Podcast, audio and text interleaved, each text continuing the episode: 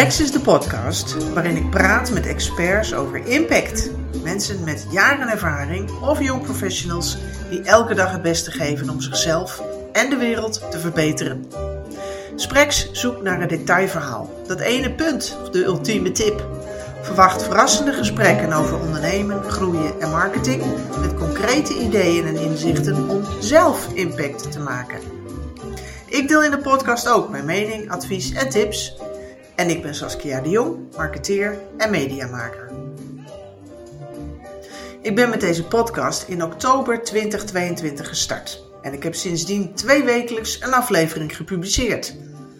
En ik zal je eerlijk zeggen, daar ben ik best trots op. Want deze cyclus die lukte mij met om en om een interessante gast met een goed verhaal. De podcast bleek overal ook een goede boost voor mijn eigen marketing en mijn zichtbaarheid in de markt. Maar ineens ging het mis en kwam de klad erin. Oorzaak was een fietsongeluk op vakantie in Portugal. En daarover vertel ik je zo dadelijk meer.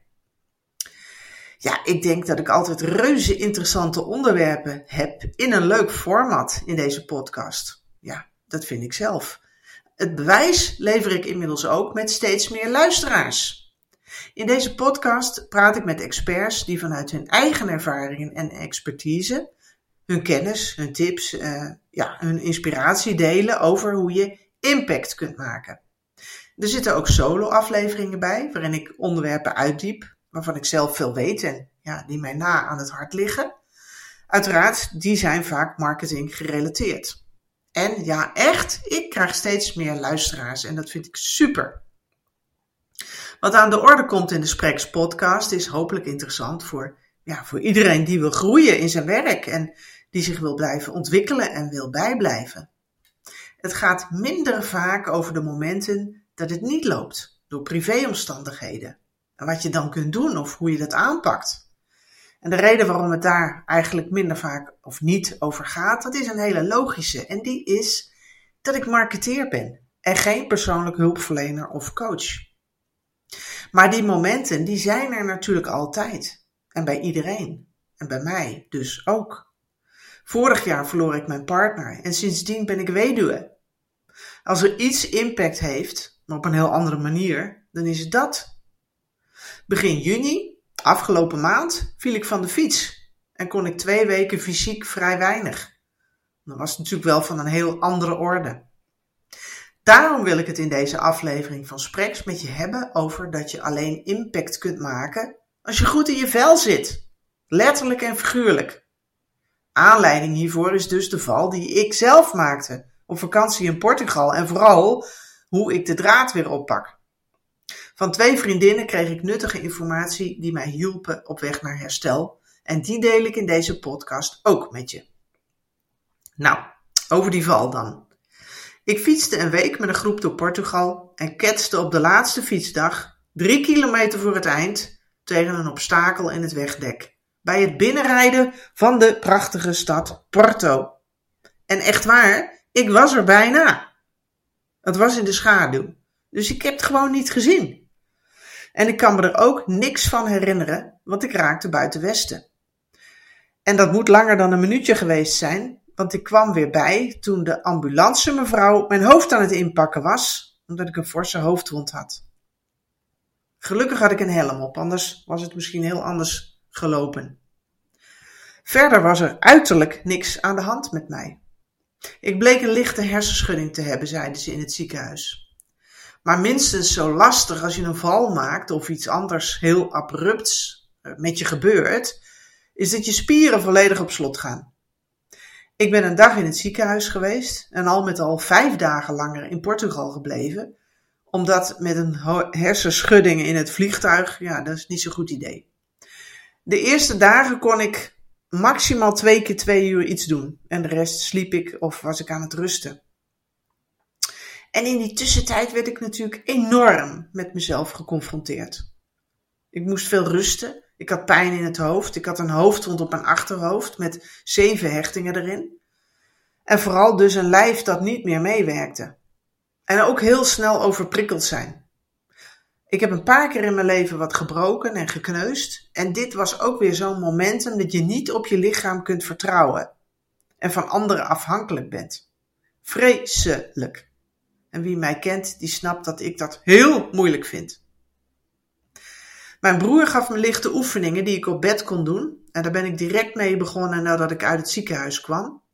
En in het begin was het verschrikkelijk moeizaam en pijnlijk, maar stukje bij beetje merkte ik dat het hielp en dat het me steeds makkelijker afging.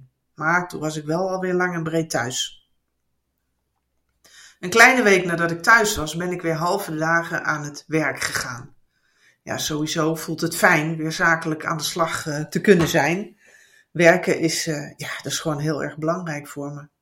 Maar wel met mate. En eerst sliep ik nog een gat in de middag. Inmiddels ga ik maximaal nog een uur liggen en niet langer. En ik heb ook echt het gevoel dat het helpt. Maar ik moet wel bekennen dat het heel erg tegen mijn natuur in is. Maar goed, ik ben die drempel overgegaan. Het mag. Inmiddels ben ik drie weken verder en heb ik één moment gehad met veel te veel overprikkeling. En die viel dan dus ook heel erg tegen. Want wat gebeurde er? Ik deed na twee weken voor het eerst weer boodschappen op de zaterdag. Ik hielp mee met de barbecue voorbereiden met mijn kinderen. Zat dus vervolgens heel lekker te barbecuen. En s'avonds deden we nog een spelletje. En ik heb ook nog een stukje tv gekeken. Nou, en toen begonnen de pijnscheuten in mijn hoofd. En die waren er op de zondag ook nog, terwijl ik me toen meer dan rustig heb gehouden. En op maandag ging het gelukkig stukken beter en op dinsdag had ik er geen last meer van. Ik denk dat het een hele goede wake-up call was. Misschien dus eigenlijk ook fijn dat het gebeurde, zeker voor een bezige bij als ik. Dan is het een volgende keer beter te voorkomen. Nou ja, je kunt alleen impact maken als je goed in je vel zit, hè? de titel van deze podcast. Daarom toch, en zoals je misschien van mij ook gewend bent, nog wat tips als je te druk bent of overprikkeld bent. Of dat nu door een hersenschudding is of niet. Een vriendin van mij die stuurde een folder door van de Nederlandse Vereniging van Neurologie over LTH, licht traumatisch hersenletsel, wat ik dus had. Het is normaal dat herstel even duurt, valt daarin te lezen. Je hersenen moeten herstellen en ja, soort van weer aangroeien en verbinden met elkaar. Ze adviseren niet de hele tijd in bed te blijven. Het is het beste als je de tijd in bed rustig vermindert zodat je binnen een paar dagen eigenlijk weer, ja, weer op de been bent. Dan kan je je normale activiteiten weer zien op te pakken. Daarbij ook zo min mogelijk televisie kijken of de computer gebruiken. Nou ja, hmm, dat laatste dat is natuurlijk heel lastig voor mij, want daarmee was ik al snel weer aan de slag. Ook geen alcohol drinken en de eerste dagen voldoende paracetamol om de pijn te onderdrukken. Op de website van de Hersenstichting kun je over een hersenschudding ook heel veel informatie vinden. Nou, en dan heb ik nog wat anders voor je en dat is de PRET-strategie. En die reikte Judith de Vries mij aan en dat is een zakenvriendin die ook al eens te gast was bij Sprex. En waar is PRET een afkorting van? PRET staat voor de P van pauzeren, de R van rust, de E van één ding tegelijk en de T van tempo. En dat is een strategie die bedacht is voor mensen met NAH. En NAH staat voor niet aangeboren hersenletsel. Hè, zoals bijvoorbeeld een hersenschudding. En hij is uitstekend bruikbaar als je een te drukke situatie de baas wilt blijven. Nou, te beginnen met de P van pauzeren. Juist als je heel erg veel moet doen, is het belangrijk om voldoende te pauzeren. En denk vooral niet dat je tijd vindt, boekt door ja, door je pauzes over te slaan, want als je moe wordt, dan word je minder effectief. Stel daarom vooraf vast wanneer je een pauze neemt. En laat dit niet van je mate van vermoeidheid afhangen. En zet eventueel een wekker. De R van rust. Zorg voor rust in je werkomgeving. Misschien vind je het leuk om een radio aan te hebben tijdens je werk, maar ja, realiseer je wel dat je hiermee afleidingen naar binnen haalt.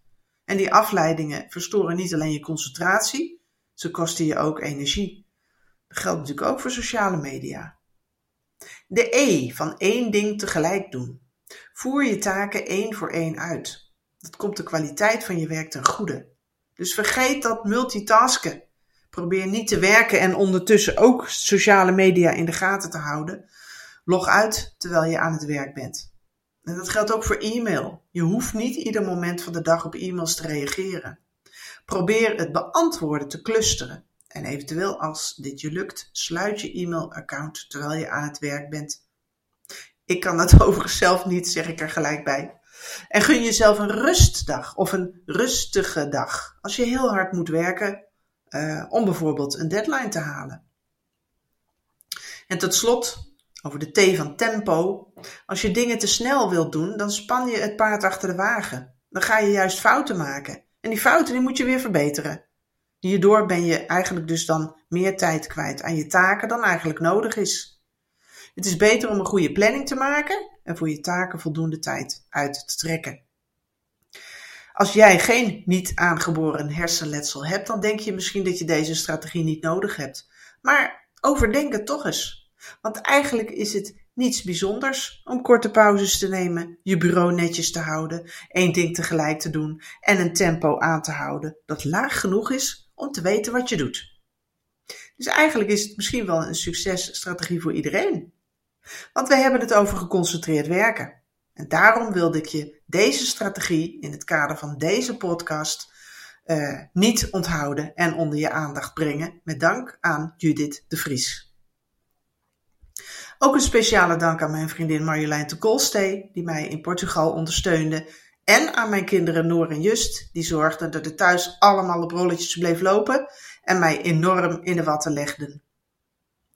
Je kunt alleen impact maken als je goed in je vel zit. Dat was de leidraad van de aflevering van deze Spreks podcast. Ik heb het aan de lijve ondervonden en ik ben hard bezig met de weg terug. Met mij komt het dus wel weer goed. Het abonnement op de sportschool heb ik even op pauze gezet, maar ik zat deze week wel weer voor het eerst op de fiets.